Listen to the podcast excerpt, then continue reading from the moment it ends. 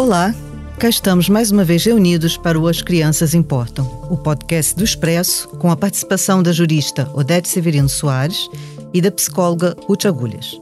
Eu sou Cristiana Martins, jornalista do Expresso e moderadora deste podcast. Sejam bem-vindos. O tema de hoje é complexo, delicado, duro, mas muito atual. As retenções e deslocações ilícitas, uma situação recorrente e que aumenta de frequência durante as férias de verão. Estas expressões complicadas aparecem no artigo 11 da Convenção sobre os Direitos das Crianças, que determina claramente a necessidade de os Estados tomarem as medidas adequadas para combater estas práticas. E a Convenção não só alerta para a necessidade de promover este combate, como aponta a solução, aconselhando os Estados a promoverem a conclusão de acordos bilaterais ou multilaterais. Em resumo, e traduzindo essas expressões aparentemente complicadas, nós vamos falar dos casos de pais que decidem unilateralmente levar os filhos para outro país, contrariando os regimes previstos na lei e acordados com o outro progenitor.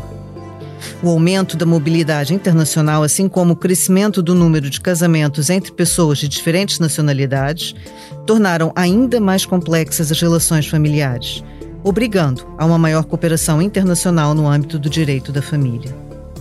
Bem, como se pode perceber, este é um assunto difícil e, para nos ajudar a compreendermos este tema, convidamos o juiz Antônio José Fialho, que é juiz-presidente do Tribunal Judicial da Comarca de Setúbal e que é o ponto de contato nacional na rede internacional de juízes da Conferência de Haia de Direito Internacional Privado. E como representante das gerações mais novas, teremos conosco a Filipa, de 17 anos.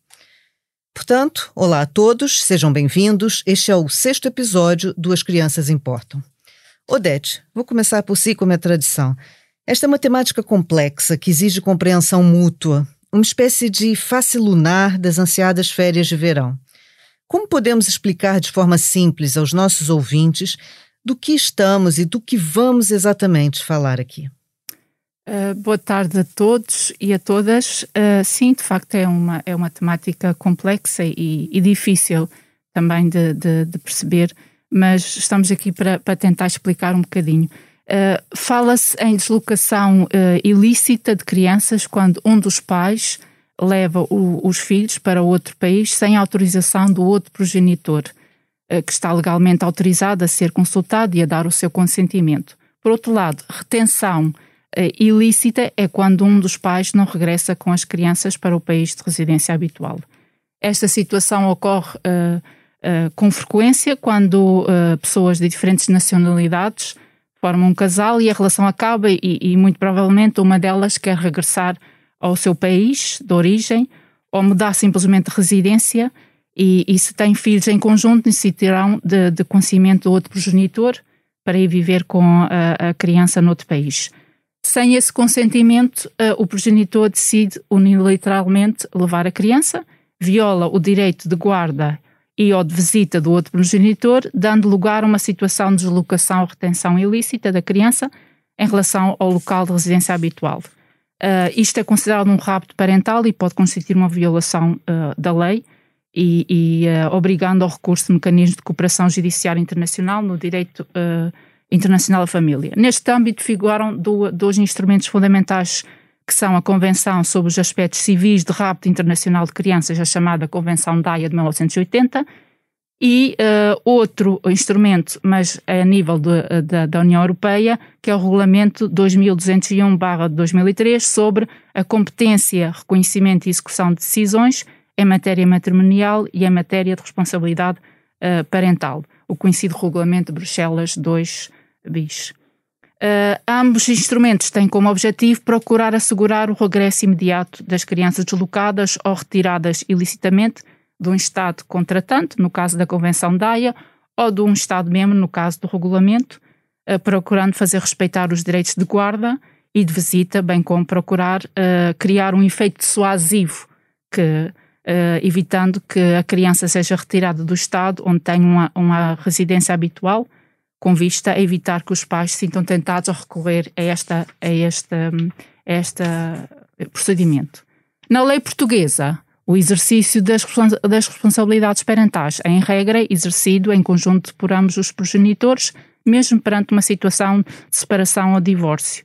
A fixação da residência da criança constitui uma questão de particular importância, cuja determinação cabe a ambos os progenitores.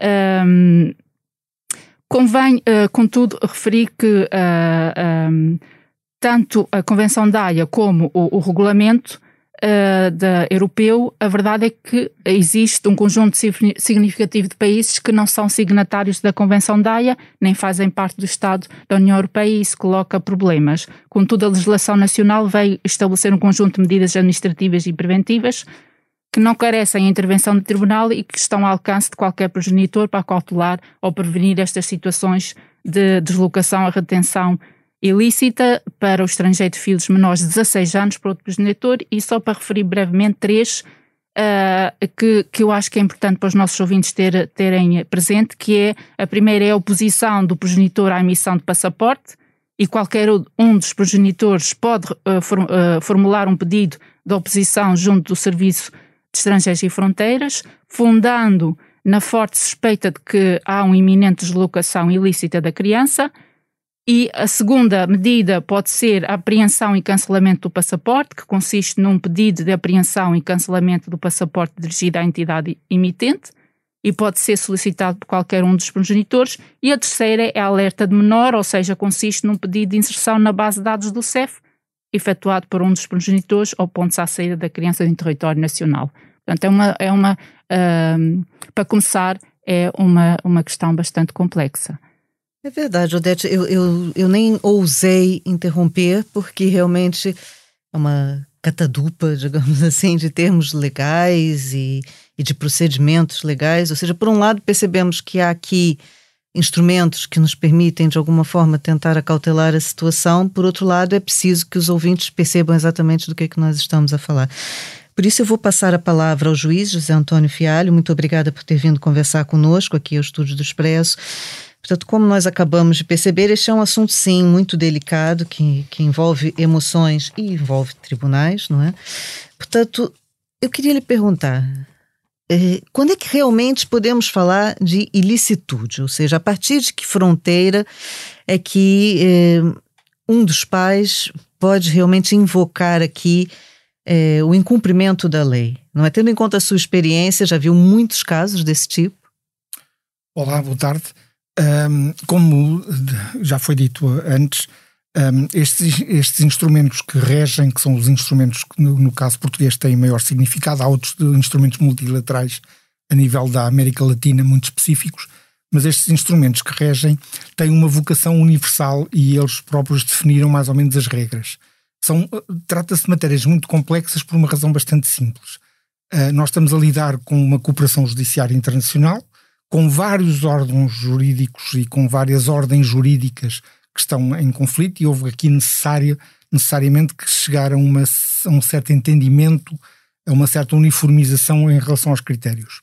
Mas, como já foi dito, a Convenção dos Direitos da Criança realmente estabelece essa obrigação dos Estados de celebrarem estes acordos uh, multilaterais ou bilaterais no sentido de cautelar essa possibilidade.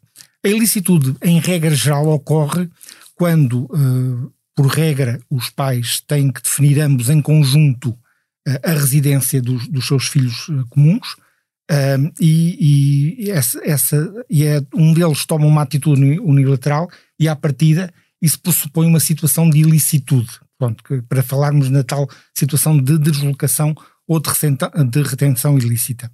Mas nestas coisas das crianças e nestas coisas das famílias e das relações humanas, isto não é preto e branco, portanto há sempre zonas cinzentas, e depois o próprio tribunal tem que apreciar também, uh, isso também está na, nas convenções e está expresso de certa forma nos princípios internacionais, em nome do superior interesse da criança, porque é o critério de avaliação por parte do tribunal, tem que avaliar se existiram por trás daquela deslocação ou daquela retenção ilícita razões que podem ter justificado uh, essa circunstância e são as chamadas exceções ao regresso. E, portanto, o tribunal que é solicitado a, a, a decidir uma, um pedido de regresso de uma criança para o estado da residência habitual, porque o que se pretende aqui é o regresso para o estado da residência habitual, pode concluir que efetivamente há razões para isso e recusar o regresso da criança ao estado de residência habitual. O princípio deve ser este. É o estado da residência habitual e o conceito de residência habitual é muito centrado no centro de vida da criança, que incumbe decidir todas as questões relativas à criança. Também em nome do quê? Em nome de um critério de proximidade que eh, é assente também na ideia do superior interesse da criança, ou seja, quem está mais próximo para avaliar a situação de uma criança é, é que tem que decidir essa situação da criança. Se algum dos progenitores retira a criança desse centro de vida, no sentido de criar uma situação artificial, ela de certa forma está a criar uma situação ilícita. E é essa situação ilícita que estes instrumentos destinam a combater, no sentido de permitir respeitar de forma uniforme e, e no âmbito também de uma cooperação eh, judiciária internacional, um, combater essa tendência ou essa tentação para que as pessoas desloquem a criança para um sítio que possam entender que é mais favorável aos seus próprios interesses. Portanto, o objetivo é justamente este: é, de certa forma, cria, no, transforma os Estados numa situação de igualdade em relação à situação que tem que decidir e procura também, como disse, ah, como foi dito há pouco, que uh, os, os Estados sejam colocados, sejam respeitadas as decisões também do tribunal ou, ou, dos tribunais que tenham, tenham tomado essa decisão em relação à residência da criança e, e, também os direitos de visita, porque também estão calculados os direitos de visita. E me diga uma coisa, é, isso tem sido uma tendência crescente, como nós pensamos, ou não? Ou seja, há cada vez mais casos eh, de pais que ou deslocam, retêm os filhos ilicitamente. É, essa, essa tendência que nós assistimos a, a uma maior eh, integração dos países, a uma maior fluidez de pessoas que moram em países que não são seus países de origem e casamentos eh, multinacionais. Isso tem aumentado essas situações ou, ou não? Na, na, na, última, na última década, do, do, ou nos últimos anos do século XX, um, isso aconteceu. E também nos primeiros anos do século XXI, isso também aconteceu. O último ano é completamente atípico porque, efetivamente, Mas por outras quando, razões, não, quando é? não há viagens, portanto, claro. as pessoas também não há tendência para haver deslocações ou retenções ilícitas porque não, não, não ocorrem. Uh, elas ocorrem, e no caso português há algumas situações que nos preocupam, porque nós temos uma relação, temos muitas relações familiares com, de pessoas de Estados que não fazem parte da Convenção da Haia. Como por exemplo? Por exemplo, os países de língua oficial portuguesa da zona da África. Nenhum deles, por exemplo, Angola, Moçambique, Cabo Verde, nenhum deles faz parte.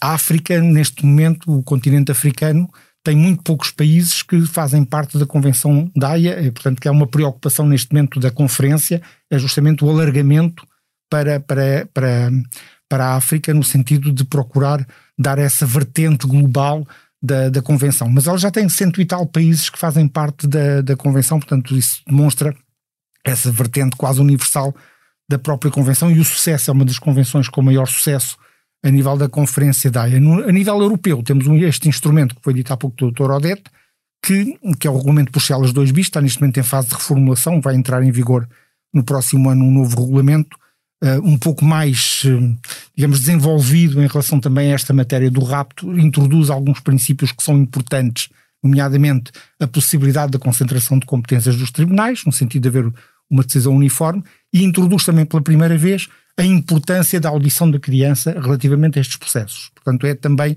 um sinal de alguma atualização, digamos, do, ao nível europeu. Embora este regulamento só se aplique ao espaço europeu, neste momento, se o Reino Unido, como sabem, do espaço europeu e a Dinamarca também não é abrangida. Portanto, desculpe, mas só para ver se eu percebo, porque se eu não percebo, se calhar ouvintes também não percebeu. Eh, neste momento, se nós quisermos ouvir uma das, uma das crianças afetadas por uma situação dessas, só se for uh, envolvendo países europeus, se os pais forem originários de países europeus. Não, não, não, não, não, não, não é isso, não é isso. O, o, o, princípio nós já o temos em Portugal okay. há muitos anos, não é? Eh, ele, de certa forma, ele acaba por ser afirmado relativamente como, como aspecto importante. É? De certa forma, ele já estava plasmado nas regras e nos princípios, mas agora acaba por haver normas expressas no regulamento a chamar a atenção que a audição de criança é algo extraordinariamente importante. É? Mesmo que os pais venham de fora do espaço europeu. Este instrumento aplica-se essencialmente nas relações europeias, mas, por exemplo, uh, no âmbito do, da Convenção da AIA, a questão da audição também já é falada. Ok. Obrigada. O Ruth, já agora, eh, eu imagino que situações como as que foram aqui referidas causem sempre muita dor a todos os envolvidos, não é? Sobretudo as crianças. Do ponto de vista da saúde mental, o que, que pode e deve ser feito por quem está próximo destas famílias, pelas próprias famílias, pelos próprios envolvidos? Essas situações podem mesmo causar traumas persistentes nos envolvidos? Olá a todos. Efetivamente, esta é uma situação que, pela complexidade que tem, acarreta naturalmente aqui um impacto negativo do ponto de vista emocional muito severo em todos os envolvidos. Não apenas na criança, não apenas no progenitor que fica privado de conviver com a sua criança, também nos outros familiares que às vezes não pensamos tanto neles, nos avós, outros irmãos, os tios, os primos. Estamos a falar de uma realidade que tem um impacto negativo em toda, em todo o sistema familiar. Muitas vezes também o progenitor que rapta, que retém ou desloca ilicitamente a criança, também muitas vezes não está bem do ponto de vista emocional. Aqui o conflito parental muitas vezes agudiza e escala de tal forma que leva a que estas pessoas tenham muita dificuldade até em separar as águas, entre aspas, ou seja, perceberem o que é que são os seus interesses e o que é que é o interesse da criança e em que medida é que estão mais a reagir em função do conflito com o outro progenitor, desejo de vingança, de retaliação, um, e estão muitas vezes menos centrados de facto nos interesses daquela, daquela criança. Pensando agora na perspectiva da criança, um, as crianças uh, acabam por viver aqui uma situação de mudança que é muitas vezes uma mudança brusca, uma mudança inesperada. Muitas vezes as crianças são também apanhadas de surpresa neste processo, são até enganadas. É-lhes dito, por exemplo, que vão viajar, que vão passear, e estamos a falar de uma situação de deslocação ilícita sem regresso, ou com regresso meses depois, é-lhes pedido segredo quando as crianças são mais velhas. E, e, estas crianças carregam aqui um peso, não é? De terem que mentir, de terem que omitir. Uh, e muitas vezes isso traduz em quadros ansiosos, quadros depressivos, sentem-se tristes, preocupadas, têm medo. Têm também muitas saudades, não só do, do, progenitor, de quem estão longe, mas também dos outros familiares, dos amigos, da escola. Oh, Ruth, desculpe então, bem, mas era justamente isso que eu estava a pensar, porque essas crianças são deslocadas eh, de tudo aquilo que lhes dá segurança, não é? Dos amigos, da escola. Este centro de vida que o Dr. António falava, não é? Portanto, estas crianças são retiradas por vezes para um contexto que lhes é completamente desconhecido. Às vezes já conhecem previamente, já lá foram em férias, já conviveram com aquele outro contexto, mas não é o seu contexto habitual. E estamos às vezes a falar de crianças pequenas, em idade pré-escolar, que de repente perdem todas as referências que tinham e que um, algumas delas, inclusive, é-lhes é dito que têm que eh, passar a responder por um outro nome. Por exemplo, há quase uma perda de identidade. Avaliei uma vez uma menina com cerca de 9 anos que teve uma série de meses levada pelo pai para um outro país e que durante esses meses não só esteve fechada numa casa, não ia à escola, não convivia, como teve que aprender a responder por um outro nome. E aquilo que ela me dizia quando eu a avaliei é um bocadinho aquela sensação de eu já nem sequer sabia quem era que já nem o meu nome eu tinha. Com nove anos. Com nove anos. E outras crianças, inclusive mais novas, que passaram por este processo. Portanto, estamos a falar de crianças que vivem num, numa situação de segredo, muitas vezes escondidas, e aqui o medo, a ansiedade, eu diria que são as principais emoções. Um, portanto, outra questão que a Cristiana falou e que é, que é aqui muito relevante, que é o papel também de quem está próximo. E voltando um bocadinho aos avós, aos tios, aos primos, podem também ter aqui um papel importante um, em termos de estarem atentos, porque às vezes no meio do conflito são estas outras pessoas que estão à volta do casal parental que às vezes têm algum discernimento e conseguem perceber eventualmente o risco destas situações acontecerem. Pensarem também que podem ter aqui um papel importante em termos de prevenção, de sensibilização e de estarem atentos se perceberem alguns indicadores de risco de que uma situação destas possa, possa acontecer. Uh, efetivamente, só para terminar, gostava de salientar que quando depois estas situações são avaliadas, não é? Como dizia o Dr. António Fialho, uh, tem que se perceber exatamente as motivações para aquela situação e se efetivamente há, por exemplo, uma situação de perigo uh, de qual aquele progenitor está a tentar fugir, uma situação de violência, etc., que é muito importante avaliar tudo isto junto da família, naturalmente, mas ouvir a criança, não é? Perceber qual é que é a mensagem que a criança traz, qual é a narrativa, o que é que ela nos conta, desde o antes, o durante e o agora, e perceber também como é que ela se está a adaptar ou não a esta situação, o que é que ela sente, o que é que ela pensa. E, portanto, é fundamental levar a criança aqui para esta equação e ouvi-la. Ruth, e a partir de que idade, é difícil ser assim taxativo, mas a partir de que idade uma criança tem capacidade para exprimir essa essa avaliação do que é melhor para ela? A criança não vai exprimir o que é melhor para ela. O que é melhor para ela vai ser decidido naturalmente pelo tribunal. A criança vai expressar o que pensa, o que sente, o que quer, o que não quer, vai falar, não é? E a criança em pré-escolar, idade pré-escolar é sempre a idade mais difícil de se avaliar estamos a falar de 4, 5 anos, porque são crianças que ainda têm mais uh, dificuldade ainda em diferenciar, por exemplo, a realidade da fantasia, crianças que são mais facilmente também manipuladas. Lembro-me de um menino de 5 anos que foi raptado por uns avós durante muitos meses. Um, e que tudo lhe tinha sido explicado como um passeio, uma viagem, uma aventura. Aquele, quem ouvisse aquele menino de 5 anos apesar das saudades que tinha da mãe, o pai já tinha falecido, mas era numa perspectiva disto, foi uma grande aventura. Foi como ir à Disney mil vezes. Porque aqueles avós, durante os meses que retiveram a criança e passaram por vários países da Europa, de facto faziam-lhe as vontades todas aquilo era uma animação, era uma diversão. Portanto, na perspectiva daquela criança, tinha sido uma coisa boa, não é? Ele tinha uma boa relação com aqueles avós. Agora estamos a falar de uma criança que foi privada da mãe, foi privada do jardim de infância, que vem com uma curvatura uh, anormal, por exemplo, na coluna, de tantas horas em cadeirinha, pelos longos quilómetros que fizeram pela Europa fora, viciado em videojogos porque era só o que fazia, mas quem ouvisse aquela criança de facto tinha um feedback positivo. Portanto, tudo isto tem que ser filtrado. Eu diria que a partir dos 4, 5 anos, talvez mais 5 do que 4, eh, é importante ouvir as crianças, mas saber ouvir, não é? E por isso também temos aqui eh, necessidade, Filtrar, é? sim, e necessidade de saber entrevistar estas crianças, não é? Os tribunais de poderem assessorar de técnicos especializados nesse sentido, mas sim, é, deve ser dado o direito, naturalmente, salvaguardado este direito à criança de ser ouvida mesmo com 5 anos de idade, por exemplo. Obrigada. Pois, como nós estamos todos a perceber, o assunto tem, tem muitas vertentes, não é? A partida, quando nós escutamos essa expressão retenção ilícita, deslocação ilícita, parece sempre uma coisa muito negativa, e, e o é, por princípio, mas depois o que aqui estão a nos chamar a atenção é que isso tem de ser observado no seu todo, não é? Há causas, há, há, maneiras, há consequências e, portanto, é um assunto difícil. Filipe, é um grande desafio, portanto, é, que nós é, colocamos aqui, a, a Filipa, é, mas é importante ouvir também uma representante das novas gerações. Portanto, Tendo já ouvido esse nosso primeiro enquadramento, essa nossa primeira explicação, o que que pensas sobre estas situações de, digamos assim, disputa parental? Tens alguns colegas que já tenham vivido situações desse tipo?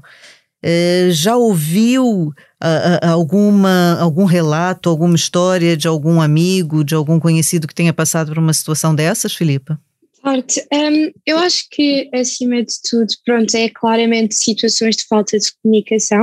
Graças a Deus não tenho, assim, pessoas próximas que tenham passado por essas situações, mas acho que são situações que se tornam mais complicadas com crianças mais novas, porque sendo pessoas próximas, ou seja, sendo família e uma pessoa que conhecem, se calhar uh, são manipuladas, não têm tanta noção de que estão em perigo. Uh, pronto, como já tinham dito, acho que é falta de comunicação acima de tudo. Pois. Ô Filipa, e, e, tentando se colocar no lugar de um de, desses jovens, uma dessas crianças, como é que imagina que se sente alguém que está no meio de, de uma situação tão complexa, né? Porque como a própria Filipa disse, envolve familiares, envolve pessoas em quem as crianças confiam, eh, em quem as crianças estabelecem relações de com quem as crianças estabelecem relações de segurança. Portanto, como é que uma, uma criança um jovem se sente ou poderá se sentir quando vê que essa relação de confiança se modifica, não é? Que, que, que é alterada porque é, essa pessoa em quem a criança confiava de repente a deslocou, a mudou do seu ambiente familiar. É verdade, eu acho que cria uma situação de instabilidade, especialmente quando as crianças são mais novas, mais novas e até serem um bocadinho mais velhas, acho que é preciso estabilidade e estas situações acabam por criar um, uma falta de conforto e se um ambiente onde não, uma criança não devia de ser educada. Um, acho que é complicado e acho que mesmo assim um, não, não dão voz suficiente às crianças. Eu acho que mesmo crianças mais novas, com 5 anos, um, claro que se calhar não sabem o que é que se está a passar, porque são manipuladas a acreditar noutra coisa, mas acabam sempre por, por ouvindo aquilo que sentem, acho que se acaba por se perceber um bocado e dar-se assim um bocado mais voz. Portanto, o que a Filipa está a dizer é que, apesar das dificuldades, deve sempre procurar ouvir o que as crianças têm a dizer, como aqui também a, a Ruth já falou. É importante ouvir as crianças, é isso, Filipa? Sim, eu acho, eu acho que uma criança nunca é demasiado nova para, para se falar e para perceber. Claro que pode não ter completa noção daquilo que está a acontecer, mas há de sempre de perceber que está numa situação complicada e diferente daquilo a que estava habituada. Ju, juiz António Fialho, quando as medidas preventivas que aqui a Odete já nos elencou não são eficazes, que, que, instrumentos legais existem? A que instrumentos legais é que nós podemos recorrer para tentar reverter uma detenção, uma deslocação ilícita por um dos progenitores? Quando falham as medidas preventivas, uh, os instrumentos legais que nós temos é, é a Convenção e, e, e, o regulamento e, e, as leis nacionais que depois regulam todas essas, todas essas questões.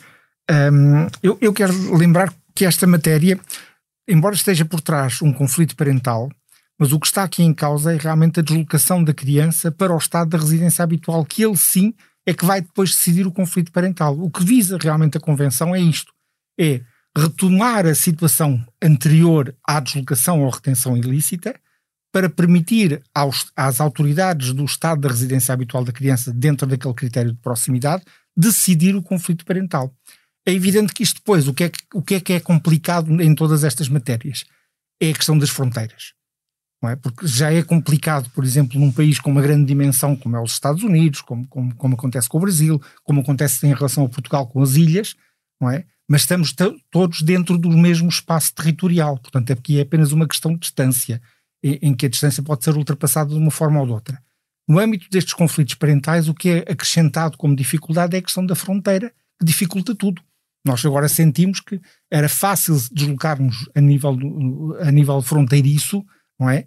E que tivemos algumas, alguns meses ou algumas semanas sem poder fazê-lo e sentimos realmente que era, que era difícil uh, deslocar-nos sem ter uma justificação. E, portanto, isso, estas famílias vive, viveram essa, essa realidade do ponto de vista das dificuldades em ter que recorrer aos mecanismos de comunicação, como agora nós estivemos a conversar com o Filipe, isso tudo, Portanto, isto complica tudo e, e, cria realmente uma grande dor nas pessoas, porque não há aquela proximidade para poder transmitir os afetos, quer por parte, especialmente por parte da família que é afetado, ou o ramo da família que é afetado por essa deslocação ou retenção ilícita. Portanto, os mecanismos que nós temos são esses.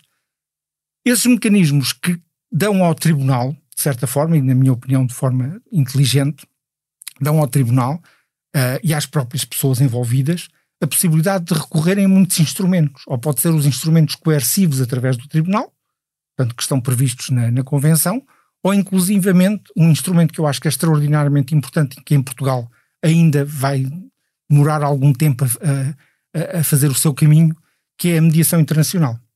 Uh, porque há exemplos no, noutros Estados uh, de, de, de, sucesso de mecanismos de mediação internacional na resolução destes problemas porque eles visam depois abrir as portas e, e, e, e criar pontes, porque seja qual for a solução que seja dada, a criança ou regressa para o estado da residência habitual ou fica no estado onde, onde foi deslocada ou foi retida. E, portanto, e há sempre uma separação. Há sempre um impacto. Não? É? Há sempre um impacto. E, portanto, a mediação muitas vezes permite criar as pontes para resolver os problemas em relação à convivência futura. Porque se a opção dos pais é cada um viver no seu estado, num estado e outro viver noutro, por várias razões, não é? Portanto, as razões já que foram aquelas que foram ditas, a questão da mediação realmente pode ajudar a resolver isso. Uh, a, a, medida coerciva é, é efetivamente uma solução de tudo ou nada. Mas, mas está a falar, e eu estou aqui a pensar num outro aspecto, que é para além de toda essa complexidade, ou justamente devido a essa complexidade, eu imagino que um, sejam decisões demoradas, ou seja, como é que se conjuga a urgência, a necessidade de urgência para minimizar o impacto sobre os envolvidos com a complexidade dos casos? Os casos são complexos, não deixam de ser complexos porque tem que se fazer um conjunto de avaliações, mas o objetivo do, destes processos, como eu disse há pouco, não é decidir com quem é que fica a criança, é decidir realmente é se há uma deslocação ilícita e se há uma deslocação ilícita e se não há nada que fundamente essa, essa ou que seja fundamento ou, justificação para essa ilicitude, então é, é, ordenar o regresso da criança. Portanto, é, é, é, esta a posição que deve ser assumida pelo, pelo, pelo Tribunal. Como é que se, o, a própria Convenção estabelece um prazo de seis semanas para o efeito?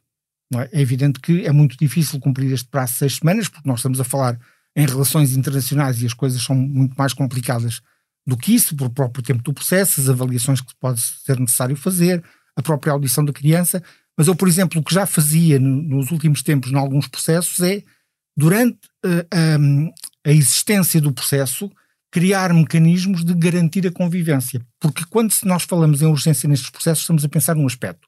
Quanto mais tempo for o afastamento da criança em relação àquele progenitor foi vítima de, efetivamente da deslocação ou da retenção ilícita, mais fácil é esse afastamento produzir efeitos relativamente à relação afetiva que existia com esse progenitor. E, portanto, a ideia em relação à manutenção da convivência, e há muitos mecanismos para manter essa convivência durante o próprio processo, visa realmente evitar os efeitos perversos da duração do processo. Claro, a vítima se torna ainda mais vítima quanto exatamente, mais tempo passa. Exatamente. Pronto, este é um instrumento que o Tribunal pode utilizar, e que eu defendo pessoalmente, é um instrumento que o Tribunal pode utilizar para reduzir estes efeitos. Uh, e depois é criar também um conjunto de balizas, os americanos, por exemplo, têm isso, têm um conjunto de balizas, eles também não têm um processo específico em relação a isto, mas criaram mais ou menos uma checklist de situações em que têm que verificar para, para a realização daquele processo. E criando aquela checklist, o objetivo daquele, de, daquela checklist é eu consigo resolver este processo em seis semanas? Consigo, com, este, com, com, este, com estes passos e com estes atos. Se não consigo, então há atos que eu não vou fazer. Okay. Porque o objetivo é realmente cumprir. Acelerar de alguma maneira. Exatamente. Odete, um, do ponto de vista da legislação europeia, o que, que, tem sido feito ou ainda pode vir estar a ser feito uh, para tentar minimizar esses danos? A Convenção de Haia, que, como disse, data de 1980, uh, já, já teve alterações, já sofreu alguns avanços. E, e, outro aspecto que eu acho importante aqui nós, nós focarmos já agora é a questão da pandemia. Eu imagino que tenha dificultado ainda mais eh, essas relações. Durante esse processo, ou para reverter esse processo que, que, que nos afetou da pandemia, houve algum tipo de, de alteração, houve mudanças no, no ordenamento jurídico? Uh, em relação à Convenção de Haia, embora seja anterior à, à Convenção sobre os Direitos da Criança, uh, vai implementar em parte os seus artigos 11 e 35, como a Cristiana já referiu uh, no início. Convém salientar que a Convenção da Haia tem contribuído para resolver milhares de casos de rapto parental e tem servido como impedimento para muitos outros, através da clareza da sua, da sua mensagem, como o, o, o juiz António José Fialho já referiu, porque a, a, a clareza da sua mensagem, o rato parental é prejudicial para a criança, que tem direito a estar em contato com ambos os pais, e depois tem uma simplicidade ao nível da solução que apresenta, que é não é resolver os conflitos parentais, mas sim a ordem de devolução, ou seja, de regresso da criança à, à sua residência habitual. E, um, e, pode ser vista como um dos bem, uh, mais bem-sucedidos instrumentos de direito da família. O, o, funcionamento da Convenção da Haia foi efetivamente reforçado em outubro de 96 uh, eh, por disposições complementares relativas à competência, à lei aplicável, ao reconhecimento, à execução e à cooperação em matéria de responsabilidade parental e de medidas de proteção das crianças. Para os casos de, dentro do espaço da União Europeia, de facto já falamos do, do regulamento uh, 200, uh, 2201, o, o, o, denominado Regulamento de Bruxelas 2 bis, que agora também já foi dito pelo, pelo o Dr. Uh, António José Fialho, foi objeto de reformulação e que irá, e, irá entrar em vigor em 2022 e prevê uma série de, de, de alterações, uh, mas um dos aspectos fundamentais é o reforço da participação da, das crianças nestes processos uh, assim como o papel dos tribunais. Um, em relação à pandemia, uh, de facto, não há dados sobre, sobre, sobre esse aspecto, mas eu gostava de salientar um relatório do Parlamento Europeu de outubro de 2020 sobre esta questão do rabo parental, que refere que a pandemia fez surgir um conjunto de desafios em relação às locações uh, ou retenções ilícitas e uh, dá como uh, justificação as diferentes jurisdições internacionais, mais concretamente o retorno das crianças à sua residência habitual antes de ser deslocada, na sequência de uma, de, de, de uma decisão da autoridade competente do Estado requerido. E estas viagens podem não ser permitidas no, uh, em contexto de pandemia, nomeadamente em razão da, da segurança sanitária, como a que estamos a viver agora, uh, em resultado da Covid, uh, nos termos do artigo 13, número 1, a linha B da Convenção da Haia, que prevê situações de exceção em resultado de um risco agravado de perigo e que deve ser aplicada de forma restrita. O relatório dá conta também, neste período, que se eh, se registrou maior morosidade nas decisões a nível dos Estados-membros, com a sequente interrupção do contato e da relação entre a criança e o pai ou a mãe, ou assim como com, as, uh, com a restante família. E também fala na questão do procedimento da audição da criança, que também foi afetado pela essa questão da, da pandemia e uh, uh, alerta para estes perigos que no futuro terão que ser acautelados porque são situações que, que não deveriam ter acontecido, mas de facto foi o que se registrou. É verdade, como tudo, também aqui eh, a pandemia deixou consequências nefastas. Ruth, nesse enredo todos são vítimas, eh, como é que podemos tentar reatar os laços familiares e restabelecer a confiança entre os membros de uma família depois de uma situação traumática como, como retenção ou deslocação ilícita? É possível promover a reaproximação desses intervenientes? Uh, retomando aqui a questão que já foi uh, avançada pelo Dr. António Fialho, a variável tempo é uma variável muito importante e quanto mais tempo passar de deslocação e, portanto, de afastamento, pior o prognóstico, ou seja, mais difíceis poderão ser uh, novamente o restabelecimento desses laços. Até porque, muito frequentemente, a criança, quando está afastada, vamos lhe chamar do progenitor A, de quem foi ilicitamente afastada, muitas vezes ouve dizer mal desse mesmo progenitor. Esse progenitor é-lhe descrito como violento, como agressivo, como querendo lhe fazer mal. E, portanto, de facto, se a criança está com o progenitor B e esse progenitor B tem aqui uma aliança com esta criança, tem uma relação de maior proximidade e vai-lhe transmitindo muitas vezes este tipo de narrativa, é muito frequente que a criança vá por vezes, uh, interiorizando estas mesmas ideias e depois possa haver alguma resistência, alguma dificuldade em retomar a relação com, com o progenitor uh, de quem está afastada. Com crianças mais novas, por um lado, temos maior, uh, o maior impacto da variável tempo, não é? Porque o tempo para uma criança pequenina não é bem o tempo, seis semanas para um adolescente ou seis semanas para uma criança de quatro anos é uma dimensão completamente diferente por um lado temos este, este risco das crianças mais novas terem aqui o tempo uh, a assumir uma, uma dimensão muito maior, mas por outro lado um, uh, eh, pode ser também mais fácil o retomar da relação com o outro progenitor porque são crianças que mais facilmente aderem a uma atividade lúdica, a uma interação mais positiva, enquanto que, por exemplo, se formos para a adolescência, às vezes é difícil, ou mais difícil, não quer ser pessimista, mas o prognóstico quando temos adolescentes tende a ser um bocadinho mais reservado. Por vezes pode haver aqui alguma interiorização de ideias e uma rejeição perante o progenitor de quem está afastado e essa rejeição tenderá a ficar mais rígida, mais cristalizada e isso pode dificultar. Naturalmente que estamos aqui a falar de processos que muitas vezes depois, retomadas os convívios e os contactos uh, no país de, de, origem da criança, onde a criança tem o seu centro de vida, muitas vezes é necessário depois uma intervenção mais terapêutica, uma, uma ajuda profissional na área da psicologia ou na área até da pedopsiquiatria, que ajude depois estas famílias também numa perspectiva aqui um bocadinho sistémica, olhar para a família como um todo que ajude esta, esta família um, a retomar aqui algumas relações em termos da comunicação, que a Filipa falava, normalmente é o, o, grande problema de base, é o problema da comunicação, são problemas ao nível da gestão de conflitos e a importância da mediação também, não é? Não só internacional, mas depois quando se regressa, quando estão todos juntos no mesmo espaço, tentar um, sensibilizar estas famílias para um processo de mediação, para que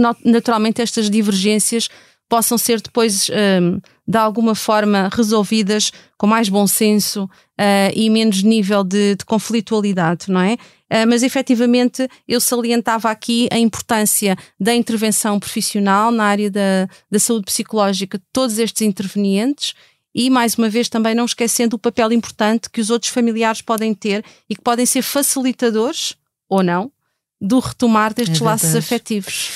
Filipa, depois de nos ouvir, depois de ouvir essa, essa participação tão importante agora da, da Ruth, consegue nos sugerir, do ponto de vista de representante de, das gerações mais novas, alguma atitude que permitisse facilitar essa recuperação das relações familiares ou acha justamente eh, que essas relações ficam tão afetadas que, que já não se recuperam? Eu não acho que seja impossível recuperar, mas acho que, claro que depende de caso para caso. Um, em termos de atitudes, não sei. Eu acho que é um bocado voltar a recuperar a, a confiança e dar outra vez a estabilidade, mas um, claro que com as crianças, não sei, não sei se com as crianças não acaba por ser mais fácil do que em termos familiares em si. Uh, claro que pronto, também concordo que com crianças mais velhas vai ser sempre mais complicado voltar a restabelecer, mas é no sentido da confiança, ganhar confiança outra vez. Mas é difícil.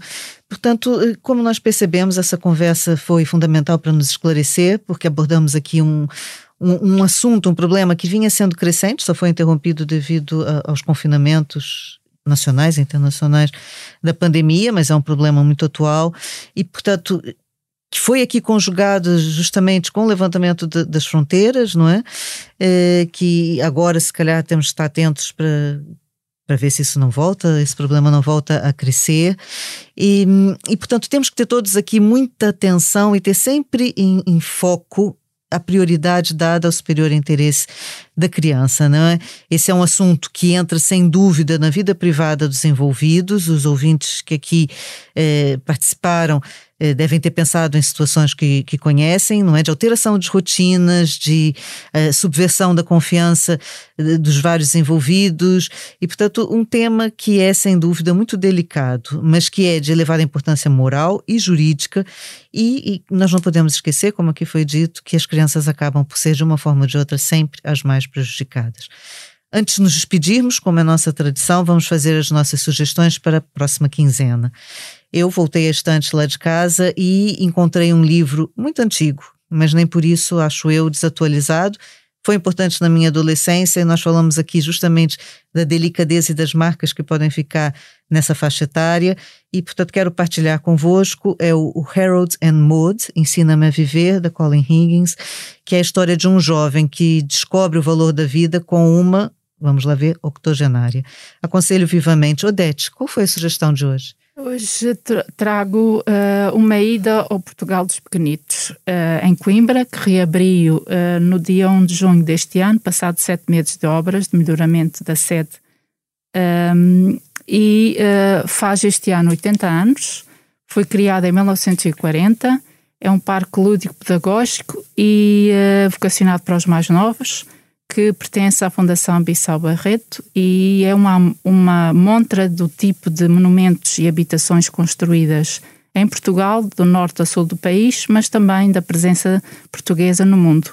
Tudo em miniatura, acessível aos mais pequenos e que uh, acho que é uma ótima sugestão, visto que estamos em tempo de férias e uh, aconselho vivamente a uma ida ao Portugal dos Pequenitos. Ruth, e a sua sugestão? Eu hoje trago uma sugestão de livro, costumo trazer atividade. Pois, hoje vocês trocaram de posição. Trocámos, mas é nós verdade. não combinámos. Uh, tendo em conta que estamos aqui a falar de conflitos parentais, de separações, de divórcios, do impacto que isto tem nas crianças, um, gostava de sugerir um livro que se chama Manual de Boas Práticas para Pais Divorciados. É da minha autoria ah. e da autoria da minha colega Alexandra Anciães, com o prefácio do psiquiatra José Gameiro.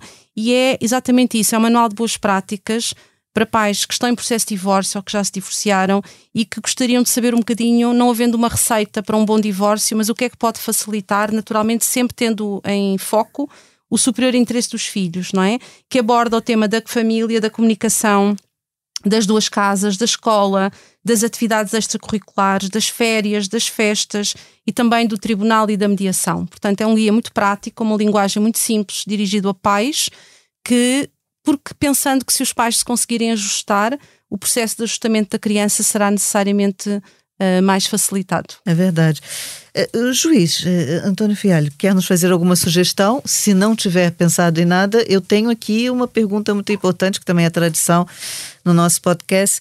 Era um desejo seu para o futuro. O que, que então, poderia em partilhar? Relação, em relação a, a, à sugestão, uh, sem prejuízo de, das sugestões que já foram avançadas, que adiro às duas, um, a sugestão que eu dava era efetivamente, apesar de termos a entrar agora no tempo quente, não é? no tempo de calor, mas voltarmos a, aos teatros, aos cinemas, ah, às salas de espetáculos e com os nossos filhos uh, e procurar realmente levar as crianças a, a, a partilhar novamente esses espaços que, que neste momento uh, já, já nos oferecem alguma, alguma segurança.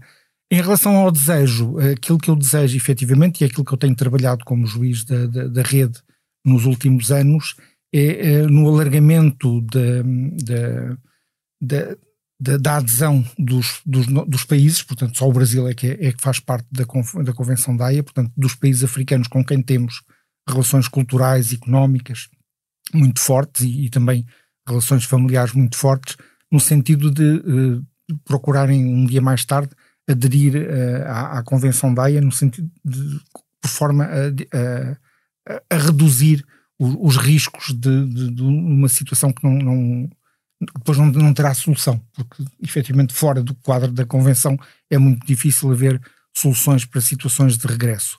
Portanto, é esse o desejo que eu faço uh, é um em, relação, desejo. em relação ao futuro, porque envolve muitas famílias e muitas pessoas e a dificuldade tem a ver com, a, com os próprios mecanismos de funcionamento do Estado de Direito desses países porque uh, uma convenção também precisa, uma convenção destas, como a Convenção da AIA, precisa de um Estado de, um, de direito forte e robusto que realmente executa as suas decisões, porque também não é só a questão da decisão, mas depois também a, a própria execução da decisão, que é também importante, é o retorno, também garantir o retorno da criança.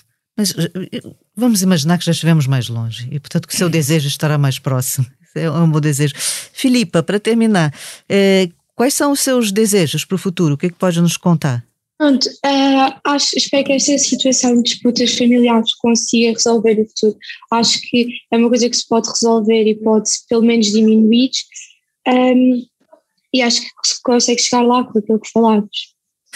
Olha, também, também é um desejo positivo. Eu, portanto, agora, muito obrigada a todos. Quero agradecer a, a participação. Acho que foi um, episódio duro, porque aprendemos muito, exigiu de nós, mas, mas por isso mesmo muito importante. Tenho a certeza que a conversa terá sido útil a muitos dos nossos ouvintes anônimos que, que nos escutaram e poderão ter aqui eh, também aprendido alguma coisa. Daqui a 15 dias cá estaremos outra vez reunidas para debater o direito à privacidade das crianças nas redes sociais. Quem é que já não se viu confrontado com situações desse tipo, com dúvidas? Até onde vão os direitos de imagem e onde começam os excessos? Tenho certeza que vão querer nos ouvir. Até lá, não se esqueçam de que estamos à espera das vossas partilhas, sugestões de temas, preocupações e conversas que gostariam de ter conosco e com os nossos convidados. Podem seguir e subscrever o As Crianças Importam nas plataformas que utilizam habitualmente para ouvir podcasts e também no site expresso.pt. Até lá, muita saúde e tudo de bom.